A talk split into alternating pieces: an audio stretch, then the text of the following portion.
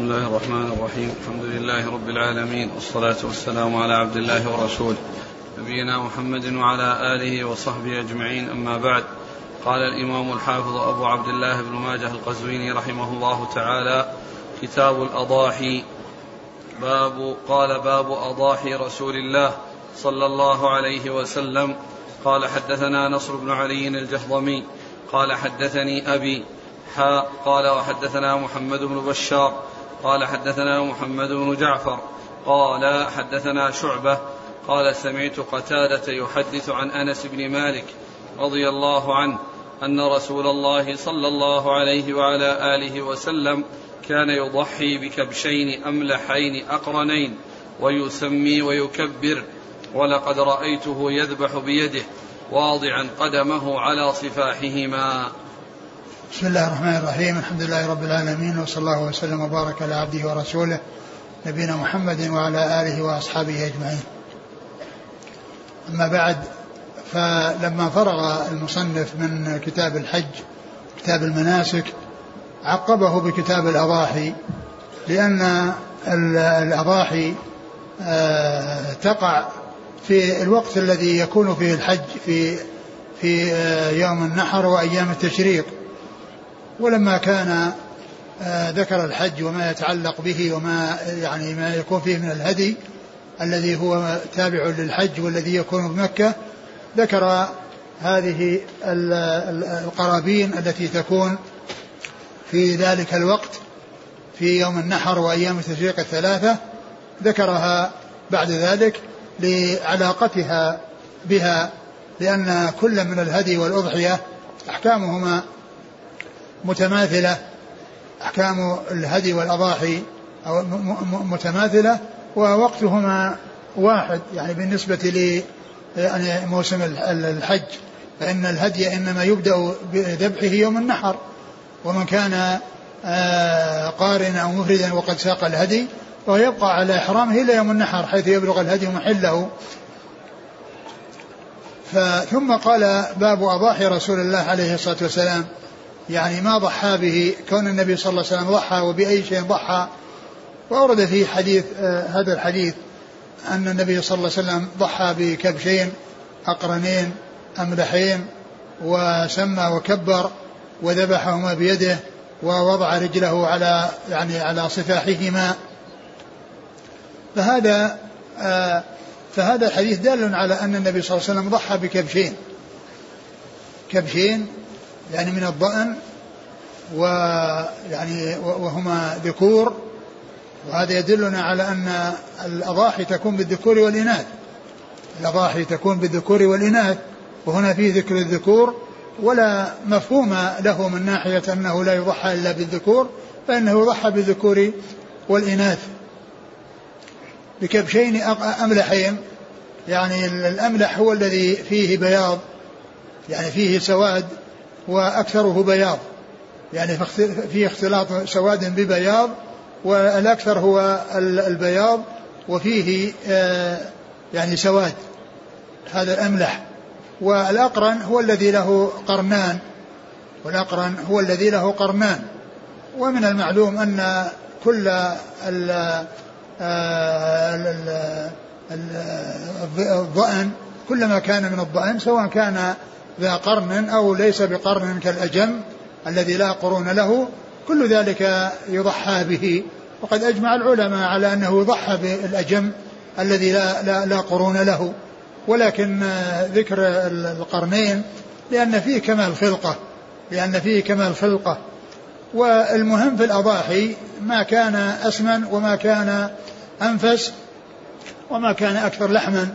فهذا هو المعتبر في الأضاحي وفي ما ينبغي أن يحرص عليه الإنسان وأن يكون آه، ما يضحي به من الشيء النفيس ومن الشيء الثمين الذي هو يعني من كرائم الأموال ونفائسها فإن هذا هو الذي يكون أولى من غيره. والنبي صلى الله عليه وسلم ضحى بشيء لا شك أن في غاية الكمال والتمام وذكر يعني هذه الأوصاف التي في ظاهر الجسد أو ظاهر الظأن وأنهما كبشان أملحان أقرنان وأنه سمى وكبر.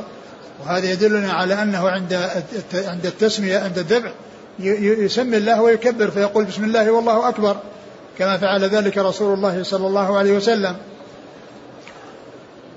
سمى وكبر وذبحهما بيده. وهذا دال على أن النبي صلى الله عليه وسلم تولى ذلك بنفسه ولم يكله إلى غيره. ومن المعلوم أن أن أن, أن الذبح لا يلزم أن يكون من المضحي بل يمكن أن يتولى ذلك غيره.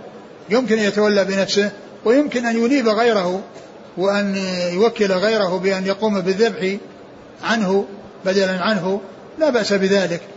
ووضع رجله على صفاحهما يعني بمعنى أنه أضجعهما على الشق الأيسر ووضع يعني يمسك الرأس باليد اليسرى والسكين باليد اليمنى ويضع رجله على صفاحه مع صفحة العنق. يعني على صفحة العنق ليكون ذلك أثبت. فتكون الرأس مملوك ممسوك باليد اليسرى والرجل على على العنق.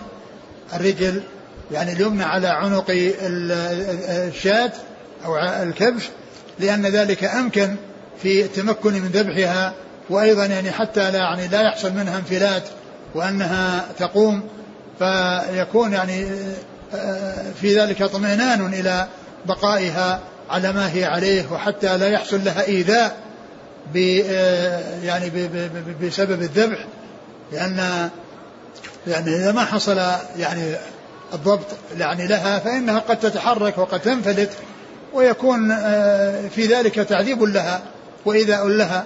فهذه الهيئة التي فعلها رسول الله صلى الله عليه وسلم هي التي فيها آه، سلامة الذبيحة والتمكن منها بأن تكون آه، يذبحها آه، وهي ثابتة مستقرة. يعني قد تمكن من وضع رجله على صفاحها فثبتها ولا يعني يحصل منها الشيء الذي يؤدي إلى تضررها بالذبح بعدم تمكن من من من ضبطها وعدم تمكنها من الانفلات. وذلك بهذه الهيئة التي فعلها رسول الله صلى الله عليه وسلم. نعم. قال حدثنا نصر بن علي الجهضمي. نصر بن علي الجهضمي ثقة أخرجه أصحاب الكتب. عن أبيه أبو علي الجهضمي وهو؟ ثقة أخرج أصحاب الكتب. نعم. حا قال وحدثنا محمد بن بشار. هو بن دار ثقة أخرج أصحاب الكتب. عن محمد بن جعفر. هو غندر ثقة أخرج أصحاب الكتب. عن شعبة. شعبة بن الحجاج ثقة أخرج أصحاب الكتب. عن قتادة. قتادة بن دعامة السدوسي البصري ثقة أخرج أصحاب الكتب. عن أنس بن مالك. رضي الله عن خادم رسول الله صلى الله عليه وسلم وأحد السبعة المكثرين من حديثه صلى الله عليه وسلم.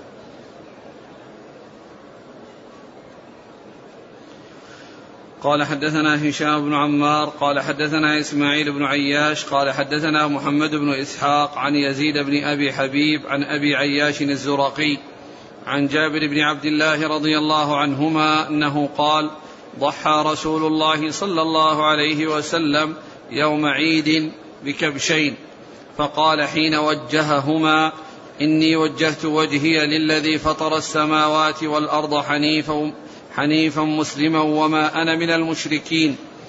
إن صلاتي ونسكي ومحياي ومماتي لله رب العالمين. لا شريك له وبذلك أمرت وأنا أول المسلمين. اللهم منك ولك عن محمد وأمته. ثم ذكر هذا الحديث عن عن جابر رضي الله عنه. والنبي صلى الله عليه وسلم ضحى بالكبشين كبش عنه وعن أهل بيته وعن أهله وكبش عنه وعمن لم يضحي من أمته صلى الله عليه وسلم. ف وهنا ذكر حديث جابر أن النبي صلى الله عليه وسلم قال ضحى بكبش. ضحى صلى الله عليه وسلم يوم عيد بكبشين. نعم. فقال حين وجههما. نعم ضحى يوم عيد بكبشين. يعني يوم عيد أضحى لأن الأضاحي إنما تكون في العيد و... وأيام التشريق الذي بعده الثلاثة. كل هذه أيام لذبح الهدايا وذبح الضحايا ذبح الضحايا والهدايا كلها تكون في هذه الأربعة الأيام. اليوم يوم العيد الذي هو يوم النحر واليوم الحادي عشر والثاني عشر والثالث عشر وهذه تسمى أيام التشريق وهي أيام الذبح. والنبي صلى الله عليه وسلم ضحى بكبشين كما جاء في الحديث السابق و و, و... ضحى بكبشين فقال حين وجههما فقال حين وجههما وجهت. إني وجهت وجهي للذي فطر السماوات والأرض حنيفا ومسلما وما أنا من المشركين. قل إن صلاتي. إن صلاتي. إن صلاتي. ونسكي ومحيا ومماتي لله رب العالمين لا شريك له. وبذلك أمرت وأنا أول المسلمين. اللهم منك ولك عن محمد وأمته. وفي هذا بيان ذكر هذا يعني بيان هذا الذكر وأنه يقال يعني عند الذبح وأن وأن وأنه يقول اللهم هذا منك منك ولك منك ولك. اللهم منك ولك. اللهم منك ولك. يعني هذا الهدي هذه الذبيحة أو هذه الأضحية هي منك وهي لك. يعني أنت الذي تفضلت بها وأنعمت بها ورزقتنا إياها وملكتنا إياها وجعلتنا يعني مالكين لها نتصرف فيها كيف نشاء فهي منك. وهي من نعم الله عز وجل التي لا تعد ولا تحصى كما قال الله عز وجل وما بكم من نعمة فمن الله. فهي منك أنت المتفضل بها وأنت التي أنعمت بها علينا ورزقتنا إياها وهي لك أي نتقرب بها إليك؟ ونجعلها نسكا نتقرب به إليك. فهي لك خالصة لا يكون لك شريك فيها قل إن صلاتي ونسكي ومحياي ومماتي لله رب العالمين لا شريك له. فإن فإن هذه الضحايا والهدايا هي من الله ولله. هي من الله إنعاما وفضلا وإحسانا على من أنعم بها عليه. وإذا ذبحت آه، آه، هدايا أو ضحايا فإنه يتقرب بها إلى الله عز وجل ويرجى ثوابها عند الله سبحانه وتعالى. فهي منه وله سبحانه وتعالى. ثم قال عن عن اللهم منك ولك عن محمد وأمته. عن محمد وأمته لأن اللي جاء في الحديث المفصلة أن كبشا عنه وعن أهله وكبش عنه وعن من لم يضحي من أمته. فإذا يكون يعني عنه وعن أمته يعني أحد الكبشين. وأما الكبش الثاني فإنها فإنه عنه وعن أهل بيته. نعم. قال حدثنا هشام بن عمار صدوق أخرجه البخاري وأصحاب السنة. عن إسماعيل بن عياش وهو صدوق وهو صدوق في أهل بلده. في رواية عن أهل بلده مخلط عن أهل غيرهم. وهنا يروي عن محمد بن إسحاق وهو يعني من أهل المدينة يعني حجازي ليس شاميا لكنه توبع. نعم. قال البخاري البخاري في رفع اليدين وأصحاب السنن. عن محمد بن إسحاق. هو المدني صدوق خرج البخاري تعليقا ومسلم اصحاب السنن. عن يزيد بن أبي حبيب. وهو ثقة أخرج أصحاب الكتب. عن أبي عياش الزرقي. وهو المصري وهو مقبول اخرج أبو داود بن ماجه. نعم. عن جابر بن عبد الله. رضي الله عنهما وهو وهو أحد السبع المكثرين من حديث رسول الله صلى الله عليه وسلم. حكم عليه الشيخ بأنه ضعيف. نعم حكم عليه ضعيف وبعضهم حسنه. و ما أدري هل الشيخ يعني استمر على تضعيفه أو أنه له فيه كلام آخر. لا أدري. في هداية الرواة. ها؟ له كلام آخر في هداية الرواة. في؟ هداية الرواة. ها؟ يقول ثم حسنته لرواية ثلاثة من الثقات عن المعافري.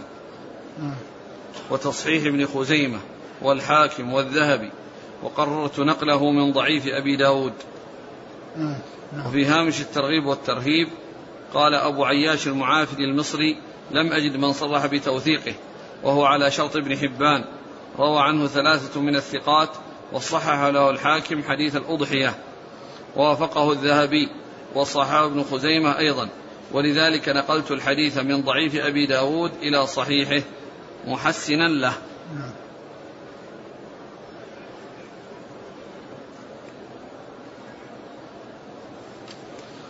قال حدثنا محمد بن يحيى قال حدثنا عبد الرزاق قال أنبانا سفيان الثوري عن عبد الله بن محمد بن عقيل عن أبي سلمة عن عائشة رضي الله عنها أو عن أبي هريرة رضي الله عنه أن رسول الله صلى الله عليه وسلم كان إذا أراد أن يضحي اشترى كبشين عظيمين سمينين أقرنين أملحين موجوئين فذبح أحدهما عن أمته لمن شهد لله بالتوحيد وشهد له بالبلاغ وذبح الآخر عن محمد وعن آل محمد صلى الله عليه وسلم. ثم ذكر هذا الحديث أن النبي صلى الله عليه وسلم كان إذا أراد أن يضحي ضحى بكبشين أقرنين أملحين موجوئين كبشين عظيمين ثمينين أقرنين أملحين موجوئين كبشين عظيمين يعني من ناحية الحجم وأنهما يعني فيهما عظم وكبر يعني مع وكثرة لحم وسمينين يعني فيهما سمن سمينات ليست هزيلات من السمان ليس من من الهزيل. قد يكون كبيرا وهو هزيل ولكنه هنا يعني مع كونه عظيما كبيرا كثير اللحم فهو سمينا فهو فهو سمين أيضا. عظيمين سمينين موجوئين يعني قد يعني يعني وجئت الخصيتان يعني بحيث لا يعني لا ينزو أو بحيث لا يعني يحصل منه يعني نزو على الإناث. وفي ذلك فائدة وهي أنه يكون سمينا لأنه ليس عنده يعني شيء يجعل يجعله يعني يكون هزيلا بسبب كونه فحلا يطأ الإناث. فيعني ذلك من أسباب السمن. ذلك من أسباب السمن أن يكون يكون موجوع يعني لا يعني يحصل منه الوطء للإناث. ويعني وقد جاء في بعض الأحاديث أنه في يعني فحيل يعني الذي هو الفحل الذي ولكل منهما يعني كل منهما له فائدة. هذا فيه أنه سبب في السمن وذاك فائدته أنه كامل الخلقة. ما حصل فيه شيء نقص من الخلقة وذلك ب يعني سل خصيتيه أو رض خصيتيه نعم. أملحين أقرنين. أملحين اللي فيه سواد وأكثر بياض. أقرنين يعني ذا قرون. نعم. فذبح أحده أحدهما عن أمته لمن شهد لله بالتوحيد وشهد له بالبلاغ. وذبح الآخر عن محمد وآل محمد. ذبح أحدهما عن أمته عما لم يضحي من أمته وذبح الآخر له ولأهل ولأهل بيته. نعم. قال حدثنا محمد بن يحيى هو ثقة أخرجه البخاري وأصحاب السنة. عن عبد الرزاق بن همام ثقة أخرج أصحاب الكتب. عن سفيان الثوري ثقة أخرج أصحاب الكتب. عن عبد الله بن محمد بن عقيل وهو صدوق. في حديثه لين أخرج البخاري في المفرد وأبو داود والترمذي وابن ماجه. نعم. عن أبي سلمة بن عبد الرحمن بن عوف ثقة أخرج أصحاب الكتب. عن عائشة أو عن أبي هريرة. رضي الله تعالى عنهما وكل منهما ممن أكثر الرواية عن رسول الله صلى الله عليه وسلم. قال رحمه الله تعالى باب الأضاحي واجبة هي أم لا؟ قال حدثنا أبو بكر بن أبي شيبة قال حدثنا زيد بن الحباب قال حدثنا عبد الله بن عياش عن عبد الرحمن الأعرج عن أبي هريرة رضي الله عنه أن رسول الله صلى الله عليه وآله وسلم قال من كان له سعة ولم يضحي فلا يقربن مصلانا. ثم ذكر باب الأضاحي أواجبة هي أو أو سنة. أواجبة هي أم لا؟ أواجبة هي أم لا. يعني هل هي من قبيل ما هو واجب إذا تركه الإنسان يأثم أو أنها ليست بواجبة وإنما هي مستحبة. جمهور أهل العلم على أنها سنة مؤكدة وأنها مستحبة وأنها مؤكدة. وأن الإنسان يعني ينبغي له ألا يعني يقصر فيها بأن يتقرب إلى الله عز وجل بهذه الأضاحي وأن يفيد أهله ويفيد يعني من له به علاقة وبه صلة. ومنهم من قال بوجوبها ومنهم من قال بوجوبها. وقد أورد آه، أبو ابن ماجه أحاديث منها هذا الحديث. قال من؟ من, من كان, كان له سعة. ولم يضحي فلا يقربن مصلانا. أعد الإسناد. قال حدثنا أبو بكر بن أبي شيبة عن زيد بن الحباب عن عبد الله بن عياش عن عبد الرحمن الأعرج عن أبي هريرة.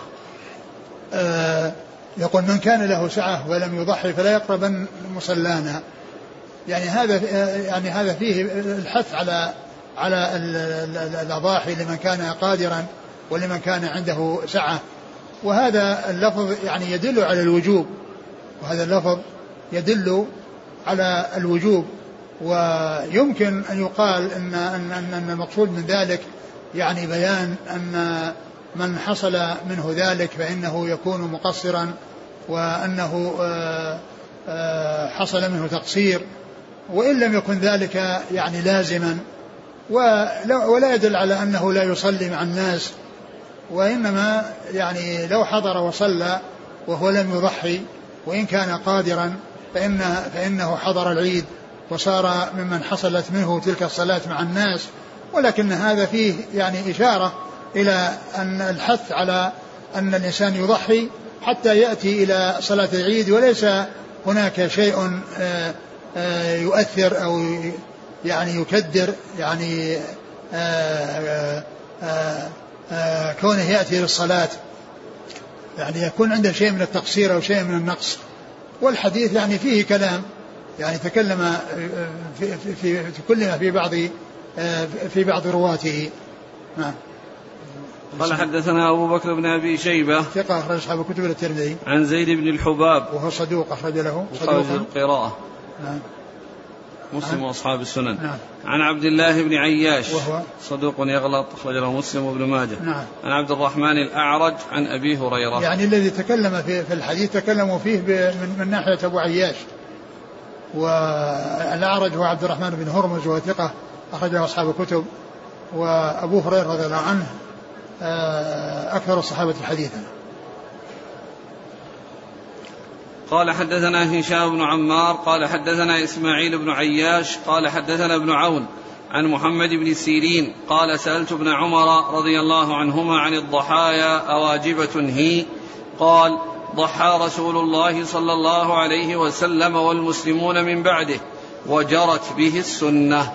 ثم ذكر هذا الحديث عن ابن عمر أنه سئل عن الضحايا أواجبة فقال ضحى رسول الله صلى الله عليه وسلم وضحى المسلمون من بعده وجاءت به السنة. وجرت. وجرت به السنة. وجرت به السنة. يعني ما قال إنه واجب وإنما أرشد إلى أن الرسول صلى الله عليه وسلم هو الذي فعل ذلك والناس اقتدوا به وجرت السنة بذلك. يعني أن الناس يضحون وأنهم تتابعوا على فعل هذه السنة. وليس فيه التنصيص على على وجوبها وإنما فيه الحث على اقتداء بالرسول صلى الله عليه وسلم. والائتساء به صلى الله عليه وسلم لأنه ضحى والناس اتبعوه واقتدوا به واتسوا به صلى الله عليه وسلم. ففي ذلك حث على فعل هذه السنة التي فعلها رسول الله صلى الله عليه وسلم وأن من قدر على ذلك عليه أن يحرص على أن آه، يفعل هذه السنة ولا يحصل منه تقصير في ذلك. قال حدثنا هشام بن عمار عن إسماعيل بن عياش عن ابن عون. ابن عون عبد الله بن عون وهو ثقة أخرج أصحاب الكتب وهو يعني ليس من أهل الشام ليس من بلد إسماعيل بن عياش وإنما هو يعني بصري فهو فروايته عن غير بلده فيها تخليط يعني ليست يعني آه، صحيحة أو ليست يعني مستقيمة وهذا منها.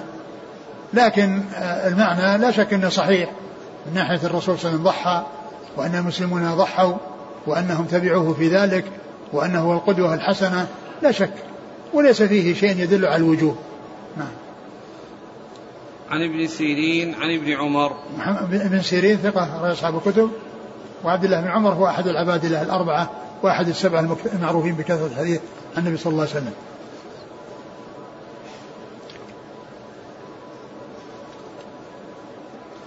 قال حدثنا هشام بن عمار قال حدثنا إسماعيل بن عياش قال حدثنا الحجاج بن أرطاه قال حدثنا جبلة بن سحيم قال سألت ابن عمر رضي الله عنهما فذكر مثله سواء.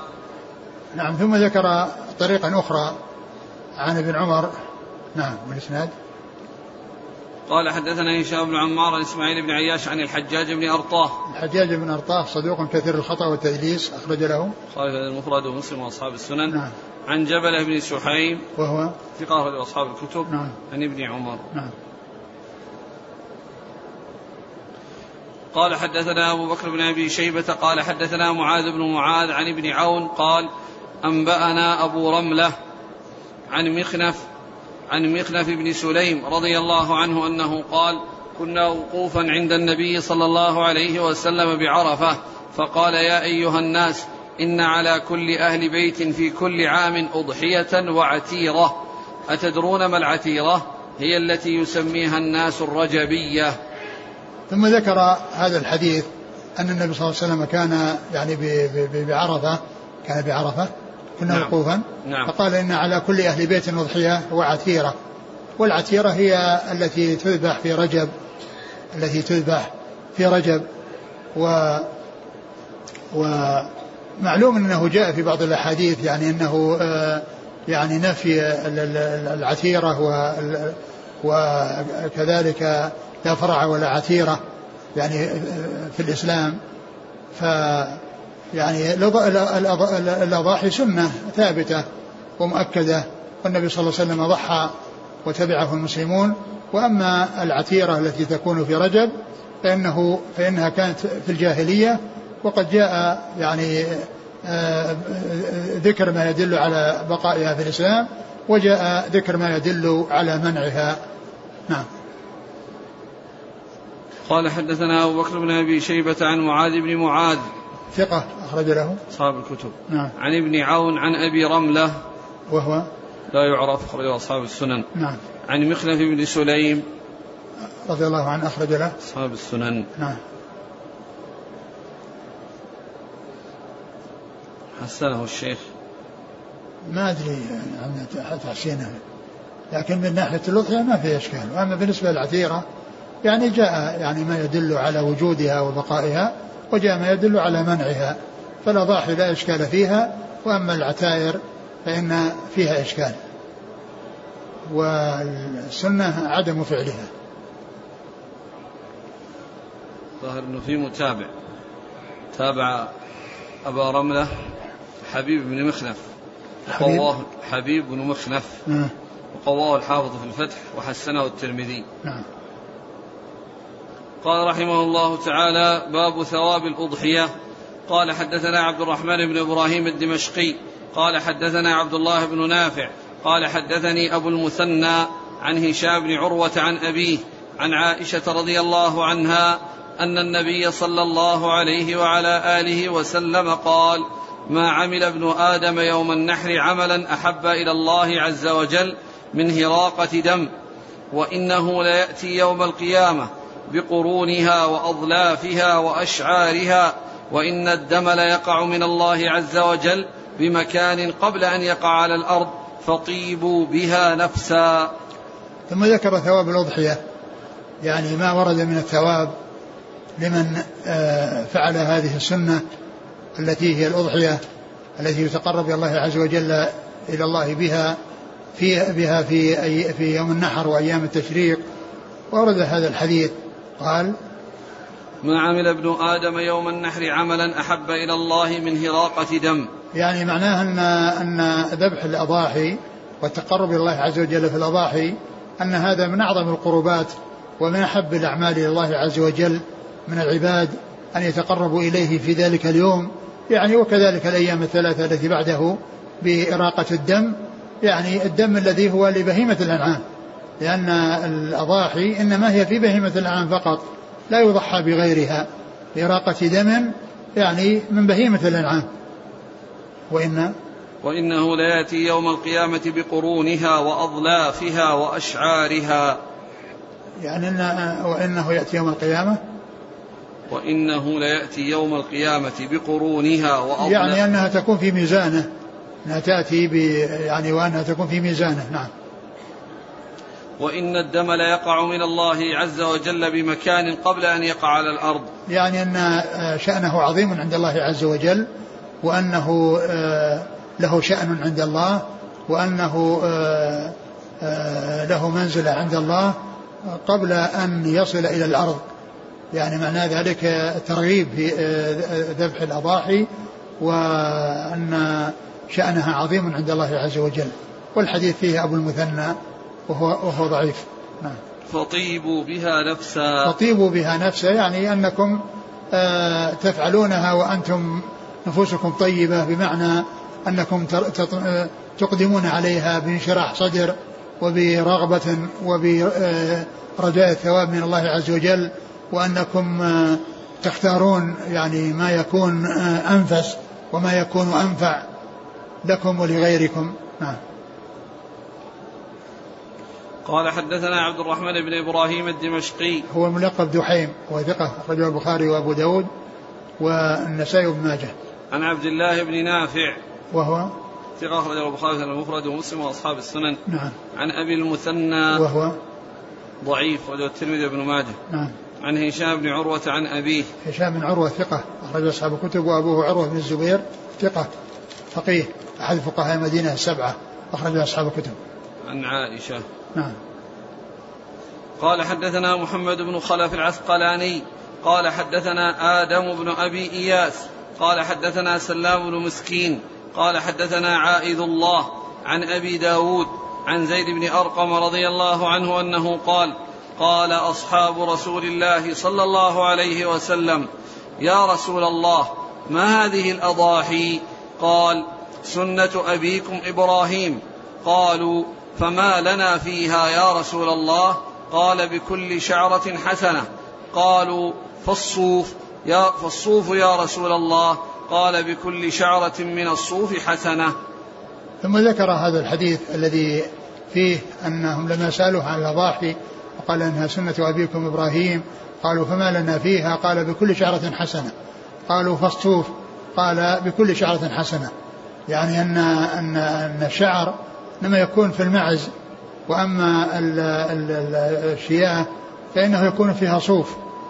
فلما قال في كل شعرة بحسنة قالوا فالصوف يعني هذا الذي يكون في المعز فكيف الذي يكون بالضأن قال بكل شعرة حسنة والحديث آه، في إسناده متروك وضعيف. نعم. قال حدثنا محمد بن خلف العسقلاني. هو؟ صدوق له النسائي بن ماجه نعم. عن آدم بن أبي إياس. وهو ثقة أخرج أصحاب الكتب. آدم. آدم بن أبي إياس. لم يخرج أصحاب الكتب. البخاري البخاري وأبو داود في الناسخ والترمذي والنسائي بن ماجه.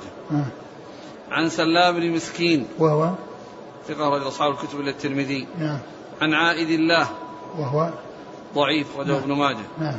عن أبي داود. وهو نفيع. نفيع بن الحارث. وهو متروك أخرج له. الترمذي وابن ماجه. نعم. عن زيد بن أرقم. رضي الله عنه أخرج أصحاب الكتب يقول فضيلة الشيخ في بلدنا لا يوجد بهيمة الأنعام. فهل يرفع عنا هذا الحكم؟ وقديما الناس يذبحون الدجاج في يوم العيد. لا الدجاج لا يضحى به. لا يضحى بالدجاج. وإنما الأضحية بهيمة الأنعام. فكيف يعني بلدكم يعني يعني خالية من هذه الأصناف الثلاثة من الإبل والبقر والغنم؟ يعني هل تخلو بلادكم من هذه هذه الأشياء؟ إذا كانت خلت فينبغي أن تجلبوها وأن تربوها حتى يكون عندكم شيء بهيمة الأنعام. نعم. هل يجوز التضحية بالجاموس؟ نعم لأنه من البقر. قال رحمه الله تعالى باب ما يستحب من الأضاحي. قال حدثنا محمد بن عبد الله بن نمير. قال حدثنا حفص بن غياث عن جعفر بن محمد عن أبيه عن أبي سعيد رضي الله عنه أنه قال ضحى رسول الله صلى الله عليه وسلم بكبش أقرن فحيل يأكل في سواد. ويمشي في سواد وينظر في سواد. ثم ذكر يعني هذا الحديث أن ما يستحب من الأضاحي. باب ما يستحب من الأضاحي. يعني ما يستحب من الأضاحي يعني أن يكون آه، آآ آه، فيه صفات آه، تقتضي أو يكون اختيار الأضحية بحيث تكون متصفة بتلك الصفات وقد عرفنا أن أن الأهم في ذلك أن تكون الأضحية كبيرة وأن تكون يعني سمينة وأن تكون نفيسة عند أهلها. فهذه هي التي يرغب فيها لكثرة لحمها ولطيب لحمها ونفاستها. ثم أورد هذا الحديث قال ضحى رسول الله صلى الله عليه وسلم بكبش أقرن فحيل. بكبش أقرن فحيل يعني فحل يعني أنه آه، يعني يطأ الإناث. وقد سبق أن مر الموجوع وهنا ذكر الفحيل يعني الذي لم يوجع وكل منهما فيه كمال الخلق آه، فيه فائدة. أما الموجوع فإن ذلك من أسباب سمنه لأنه لا يذهب منه شيء في آه، يعني في في, في, في يعني في كونه يطأ يعني الإناث و وكونه فحيل يعني كامل الخلقة يعني خلقة كاملة يعني خصيتان موجودتان لم يحصل فيه نقص. خلقي نعم. يأكل في سواد ويمشي في سواد يأكل في سواد. قيل يعني معناه أن أن يعني فمه وما حوله أسود. يعني فمه وما حوله يعني يكون أسود يعني يأكل في سواد يعني المكان الذي هو مقدم رأسه والذي يأكل يعني فيه يعني هو سواد. و ويمشي في سواد. ويمشي في سواد يعني رجليه ويديه يعني فيها سواد. يعني الرجلين واليدين فيهما سواد. نعم. وينظر في سواد. وينظر في سواد يعني عينيه وما حولهما يعني أيضا آه، متصل بالسواد. وقيل أنه يأكل في سواد يعني أن بطنه يعني في سواد يعني معنى انه يعني يعني يأكل يعني ان ان أن ما يقع فيه الطعام وما يصير فيه الطعام يكون في سواد. ولكن الأقرب أنه يأكل في سواد يعني أن مقدم رأسه الذي فيه الأكل والذي يتناول فيه الأكل هو متصل بهذه الصفة. قال حدثنا محمد بن عبد الله بن نمير ثقة أخرج أصحاب الكتب. عن حفص بن غياث ثقة أخرج أصحاب الكتب. عن جعفر بن محمد صدوق أخرجه البخاري في الأدب المفرد ومسلم وأصحاب السنة. عن أبيه عن أبي سعيد. أبيه محمد بن علي وهو ثقة أخرج أصحاب الكتب. عن أبي سعيد الخدري وسعد بن مالك بن سنان أحد السبعة المعروفين بكثرة الحديث عن رسول الله صلى الله عليه وسلم.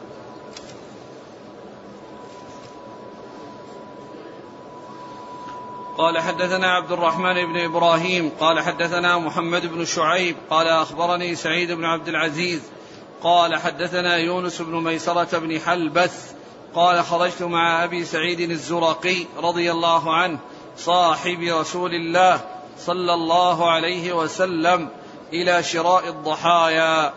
قال يونس فأشار أبو سعيد إلى كبش أدغم ليس بالمرتفع ولا ولا المتضع. ولا المتضع في جسمه فقال لي اشتر لي هذا. كأنه شبهه بكبش رسول الله صلى الله عليه وسلم. ثم ذكر هذا الحديث عن أبي سعيد الزرقي. نعم. والذي سأل منه اللي ذهب معه الرجل الذي يونس بن ميسرة بن حلب نعم يونس بن ميسرة بن حلب قال ذهبت مع أبي سعيد الزرقي لشراء أضحية فرأى آه، كبشا ليس بالمرتفع وليس بالمتضع يعني أنه متوسط. يعني المتوسط آه، فقال اشتر لي هذا. ثم قال كأنه شبهه ب بكبش آه، رسول الله صلى الله عليه وسلم. كأنه شبهه بكبش رسول الله صلى الله عليه وسلم. يعني هذا فهم من من هذا التابعي الذي هو ابن حلبس أنه كأنه شبهه. ولعله رأى أن يعني هذا الكبش الذي هو ليس بمرتفع ولا يعني متضع يعني إنه وسط يعني أنه فيه نفاسة وفيه يعني آه، سمن ومن أجل ذلك اختاره.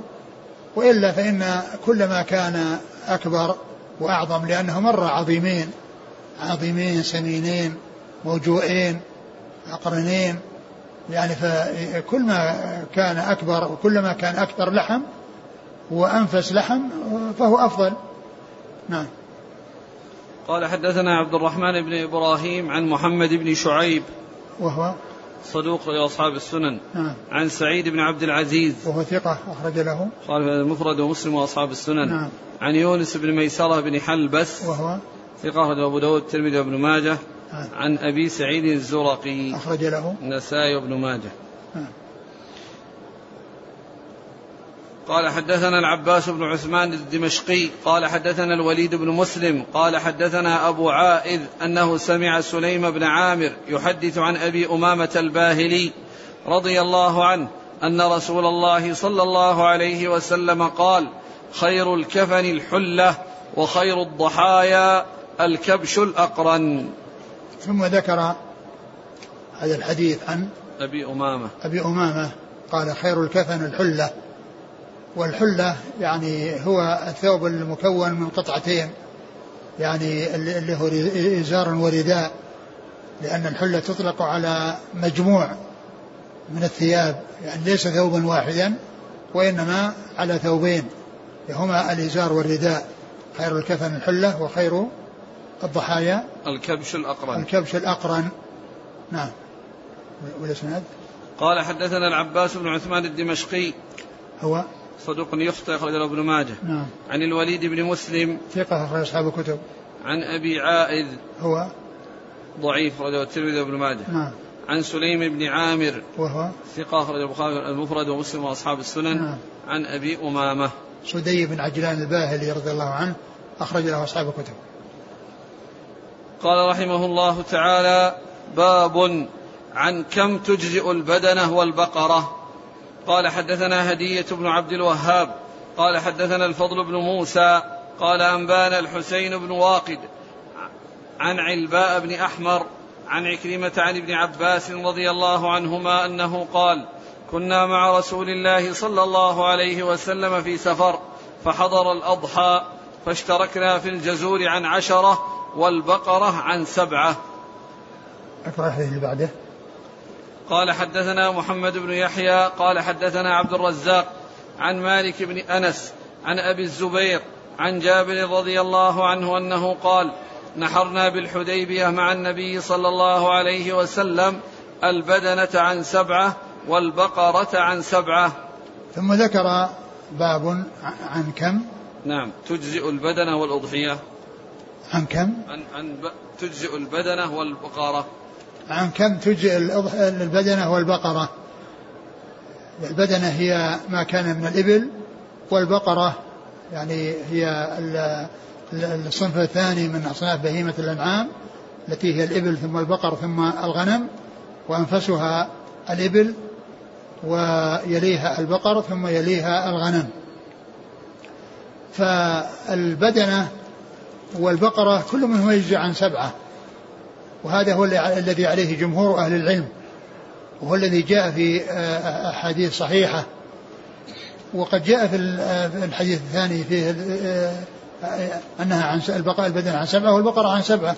والحديث الأول عن ابن عباس قال أنهم كانوا مع النبي صلى الله عليه وسلم في سفر فجاء عيد فجاء يضحى فاشتركنا في البدنة عن عن عن عشرة وفي البقرة عن قال كنا مع سلم في سفر فحضر الأضحى فاشتركنا في الجزور عن عشرة والبقرة عن سبعة. آه في الجزور عن عشرة والبقرة عن سبعة. يعني الأحاديث التي وردت وهي صحيحة لا إشكال فيها أنها عن سبعة والبقرة عن سبعة. وقد جاء في هذا الحديث أنهم اشتركوا أنهم اشتركوا في الجزور عن عشرة.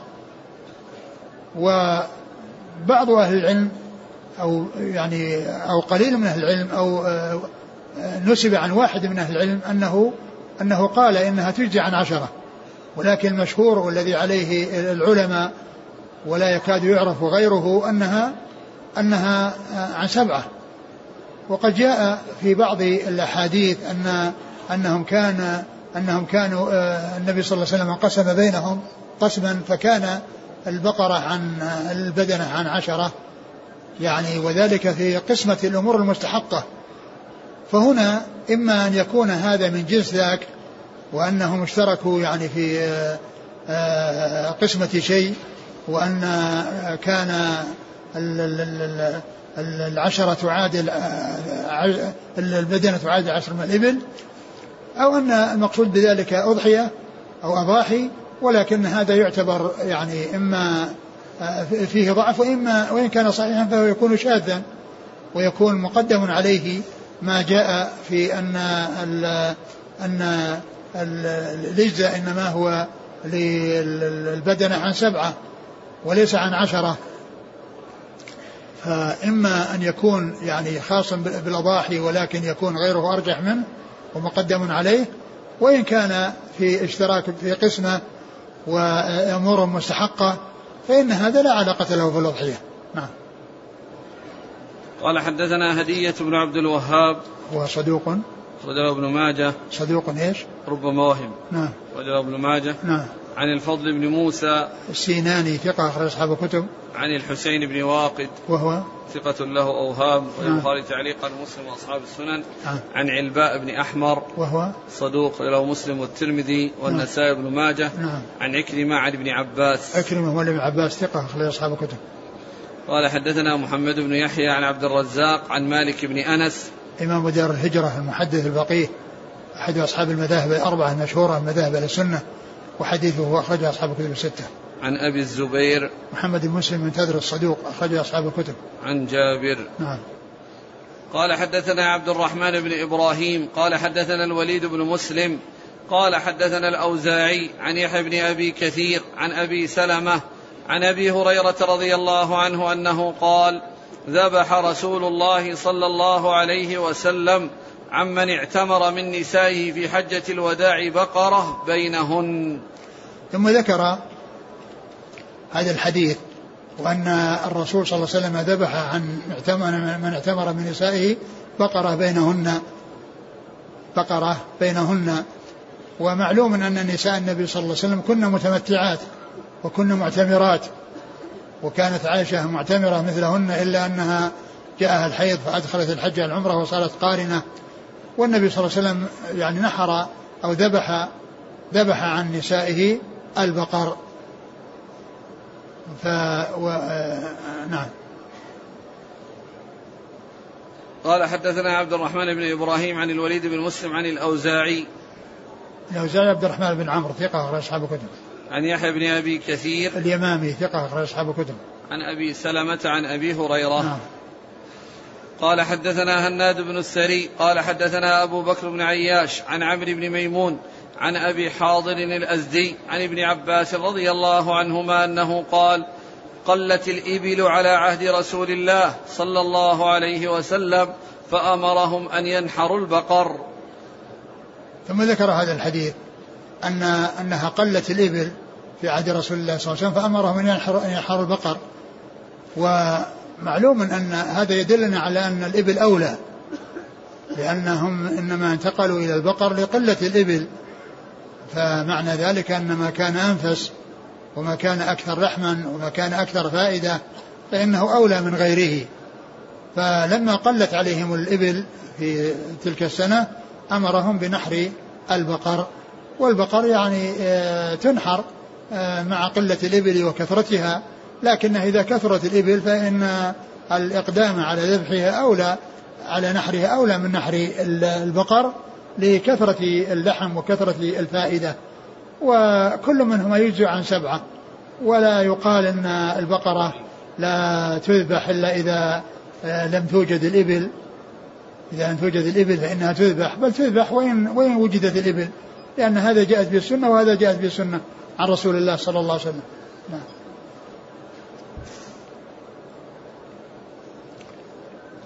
قال حدثنا هناد بن السري. ثقة أخرجه البخاري في خلق أفعال العباد ومسلم وأصحاب السنة. عن أبي بكر بن عياش. وهو ثقة أخرجه البخاري آه، ومسلم في المقدمة وأصحاب السنة. عن عمرو بن ميمون. هو ثقة أخرج له. أصحاب الكتب. نعم. عن أبي حاضر الأزدي. وهو؟ صدوق أبو داود بن ماجه. نعم. عن ابن عباس. نعم. قال حدثنا أحمد بن عمرو بن السرح المصري أبو الطاهر. قال حدثنا ابن, ابن وهب قال أنبانا يونس عن ابن شهاب عن عمرة عن عائشة رضي الله عنها أن رسول الله صلى الله عليه وسلم نحر عن آل محمد صلى الله عليه وسلم في حجة الوداع بقرة واحدة. ثم ذكر هذا الحديث عن عائشة أن النبي صلى الله عليه وسلم نحر عن نسائه آه، في حجة الوداع بقرة واحدة يعني هدي يعني لهن يعني ومعلوم أن البقرة الواحدة إنما هي عن سبعة كما جاء في الحديث الثاني الحديث الحديث الحديث التي مرت مضت الحديث الأول والثاني كلها في ذكر السبعة من البقر يعني تجزى عن سبع البقرة تجزى عن سبع وكذلك الحديث الثاني الذي آه، فيه الإبل عن سبع والبقر عن سبع. نعم. قال حدثنا أحمد بن عمرو بن السرح المصري أبو الطاهر. وهو صدوق أخرج له مسلم. أبو داود والنسائي بن ماجه. نعم. عن ابن وهب. نعم ثقة أخرج أصحاب الكتب. عن يونس عن ابن شهاب. يونس بن يزيد الأيلي ثقة أخرج أصحاب الكتب. وابن شهاب محمد بن مسلم بن عبد الله بن شهاب الزهري ثقة أخرج أصحاب الكتب. عن عمرة عن عائشة. عمرة بنت عبد الرحمن الأنصارية ثقة أخرج أصحاب الكتب. انتهى الباب. نعم. والله تعالى أعلم وصلى الله وسلم وبارك على عبده ورسوله نبينا محمد وعلى آله وأصحابه أجمعين. جزاكم الله خيرا وبارك الله فيكم. ألهمكم الله الصواب ووفقكم للحق. نفعنا الله بما سمعنا وغفر الله لنا ولكم وللمسلمين أجمعين. آمين. ذكر العشرة. إيه؟ المكتبة الجيبية يقول الشيخ في, في الإرواء نعم. يقول أنه شاذ. نعم.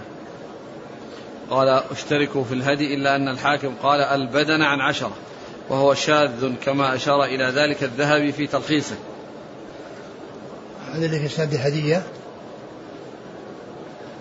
لا بس جاب أول اللي ذكر أنها في الهدي. هذا كلامه في الهدي. إيه لا اللي عندنا في الإسناد. ها؟ اللي عندنا في الإسناد. نعم قال حدثنا؟ لا هنا لا اللي عندنا في الإسناد. إيه من هدية. هدية؟ إيه, إيه هو زيد بن الحباب لا. من؟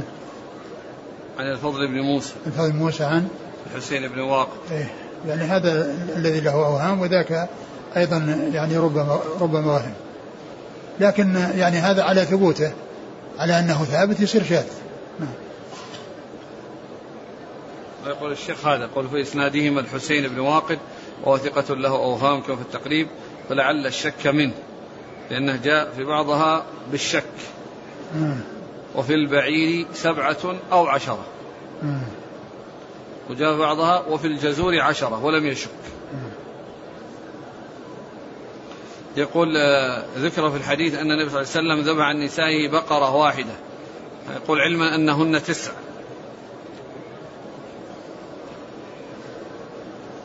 معلوم أن أقول ما ندري هل النساء كلهن معه اللي هي التسع. ومعلوم أنه لا, لا, لا, لا ليس معنى ذلك أنه إذا كنا تسع ذبح عنهن بقرة واحدة. يعني وأنهن تسع لأن البقرة عن سبعة. البقرة عن سبعة. فلا أدري يعني هل يعني أنهم كلهن التسع موجودة حججنا معه. وهل يعني آه، ذبح شيء آخر يعني مع مع مع ال البقرة عنهن لا لا أدري. يقول نحن مجموعة من الحجاج وعددنا ستة نسكن في غرفة واحدة ومعنا عجوز تسكن معنا وهي في العمر ثمانين. فهل يجوز لها ولنا؟ الذي ينبغي أن تكون النساء مع النساء والرجال مع الرجال. يعني عند هذا عند التوزيع يعني في الغرف تكون النساء على حدة والرجال على حدة.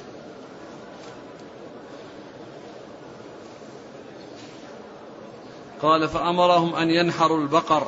ما الفرق بين الذبح والنحر؟ أليس النحر خاص بالإبل؟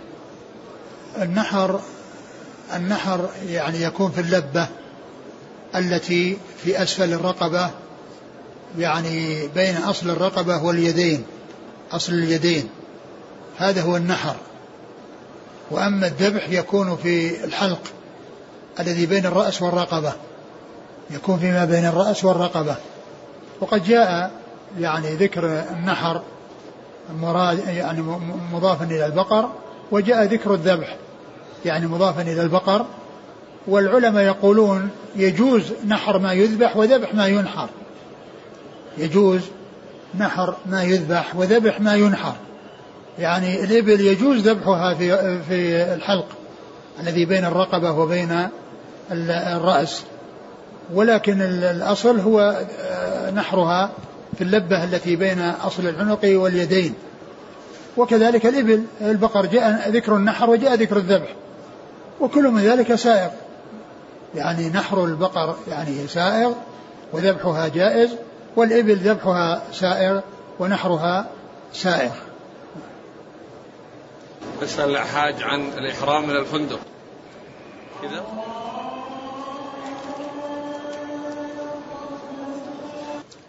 الإنسان له إذا كان في المدينة وأراد الحج أو العمرة له أن يتهيأ للإحرام وهو في منزله حيث يكون السعة في الأماكن وفي دورات المياه يعني يستعد. فله أن يغتسل وكذلك يأخذ ما يحتاج إلى أخذه من الشارب والأظفار والإبط والعانة.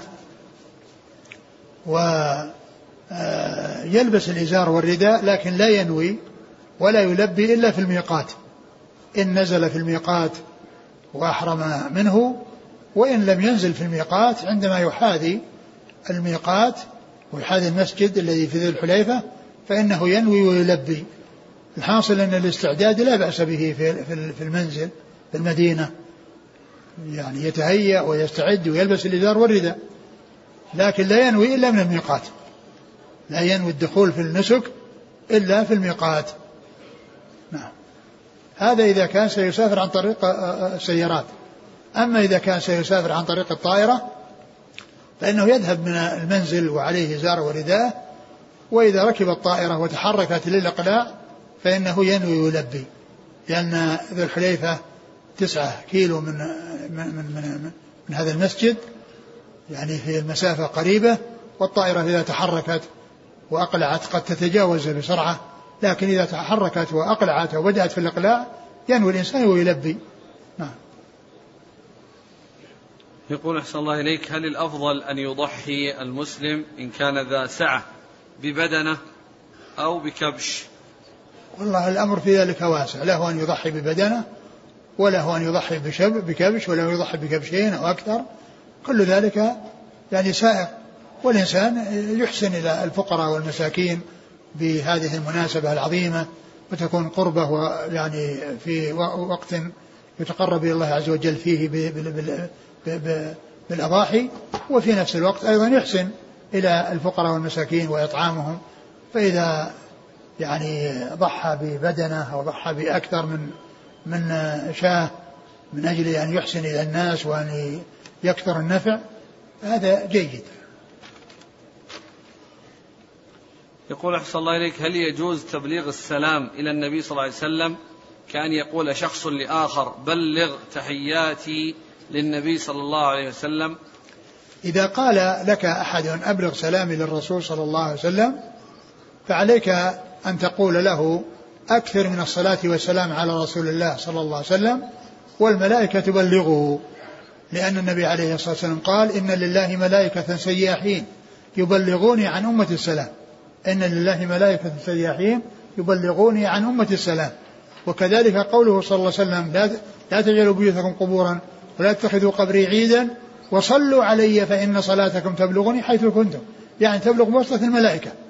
فهذان حديثان يدلان على أن الملائكة تبلغ آه، آه، السلام على الرسول صلى الله عليه وسلم ممن يصلي عليه ويسلم في كل مكان. إن لله ملائكة سياحين يبلغوني عن أمة السلام.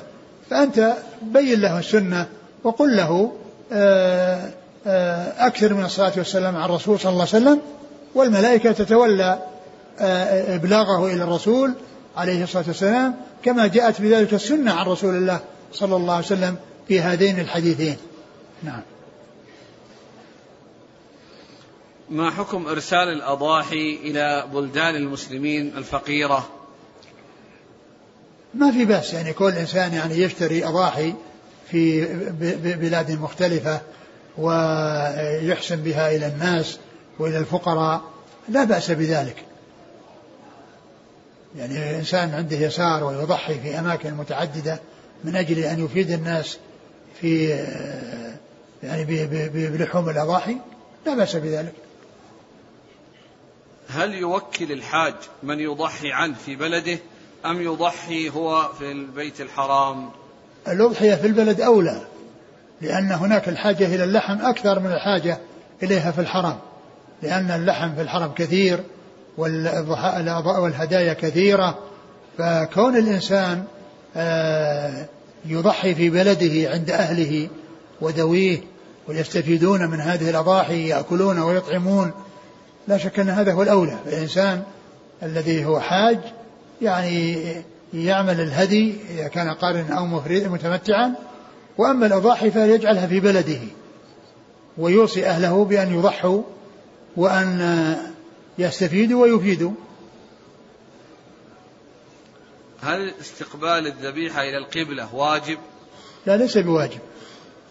ليس بواجب. الوجوب لا يجب. يصح من أي جهة. لكن كونها توجه القبلة أولى. وهل التكبير عند الذبح خاص بالأضاحي أو لكل ذبيحة؟ هو الذي ورد أن التسمية طبعا لا بد منها. يعني يسمى الله عند الذبائح وأما التكبير يعني فهل يجب فهل, فهل هو سنة في كل ذبيحة؟ أو أنه يعني في يعني لأن الأضاحي فيها اللهم أن هذا منك ولك وفيها يعني تكبير. فالتسمية هذا لا شك فيه ولا يعني آه، آه، آه، مطلوب أن يسمى عند عند عند الذبح.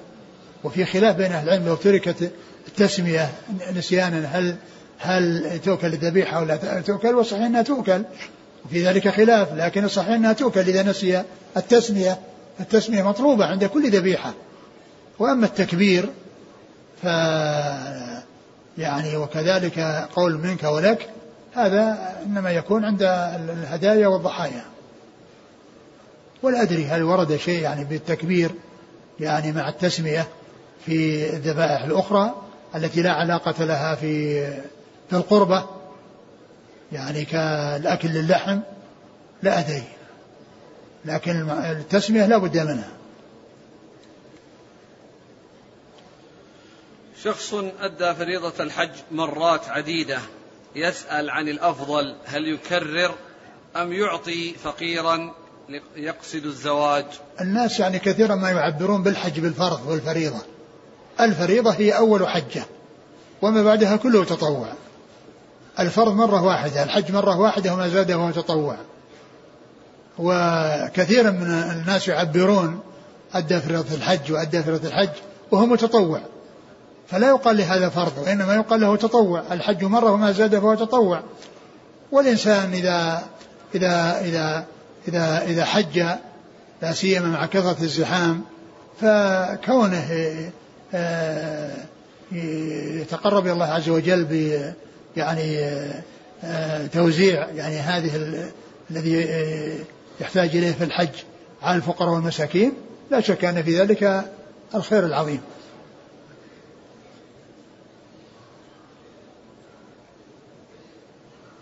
يقول أنا وأخي نسكن في بيت واحد وكل واحد منا له عيال متزوجين فهل يكفينا أضحية واحدة؟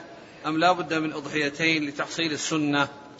إذا كان طعامكم واحد وطبخكم واحد يكفيكم واحدة. وأما إذا كان كل له مطبخ وكل يعني يأكل على حدة فكل يعني عائلة يعني مستقلة بأكلها وبطعامها يعني يكون عليها ذبيحة حيث يكون القدرة. وكما عرفنا أنها هي سنة مستحبة وسنة مؤكدة. فالناس إذا طعامهم واحد ومأكلهم واحد يكفيهم ذبيحة واحدة. وأما إذا كان في بيت واحد ولكن كل في جهة وكل له مطبخ وطعامهم مستقل كل واحد له ذبيحة إذا إذا إذا كانوا موسرين. هذا كذلك لكن الأب يأمرهم بذلك. يقول أنا وإخوتي الذكور متزوجون وكل واحد منا عنده بيت مستقل. وفي يوم عيد الأضحى يأمرنا الوالد أن نأتي لبيته. ولا نضحي في بيوتنا ويقول أن أضحيته هو مع الوالدة كافية. ليس بصحيح. ما دام لهم بيوت مستقلة وأكلهم واحد وطعامهم واحد لأن أهل بيت هذا لم أهل بيت يعني كل يعني مستقل في بيته. فكونكم تأتون وتأكلون معه نعم طيب لكن كون ذبيحة تغني عن عنكم ليس ليس بصحيح. هل يجوز لأحد الآن أن يذبح كبشا عنه وكبشا عمن لم يضحي من المسلمين؟ والله يعني ما جاء عن ما أعرف أنه جاء عن, عن سلف هذه الأمة.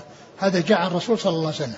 فعله الرسول صلى الله عليه وسلم وهو الذي آه، يعني آه، آه، فعل ذلك صلى الله عليه وسلم. وما جاء شيء يدل على أن الإنسان عليه أنه يضحي عن نفسه. وكذلك أو يضحي عن أحد من الناس. أما كون يضحي كبش عن المسلمين؟ ما أعرف يعني شيء يدل على هذا. يقول أنا جزار أربط أقدام الأغنام عند الذبح ليكون ذلك أمكن فهل عملي صحيح؟ وأحيانا أترك قدما واحدة لكي تتحرك لخروج الروح منها. آه، إذا كان ما في أحد يساعده على مسك الذبيحة وأنه يعني قد يعني يحصل منها يعني شيء من النفار أو شيء من مما يؤدي إلى فإذا كان هناك يعني مصلحة في قضية كونها تسلم من كونها تقوم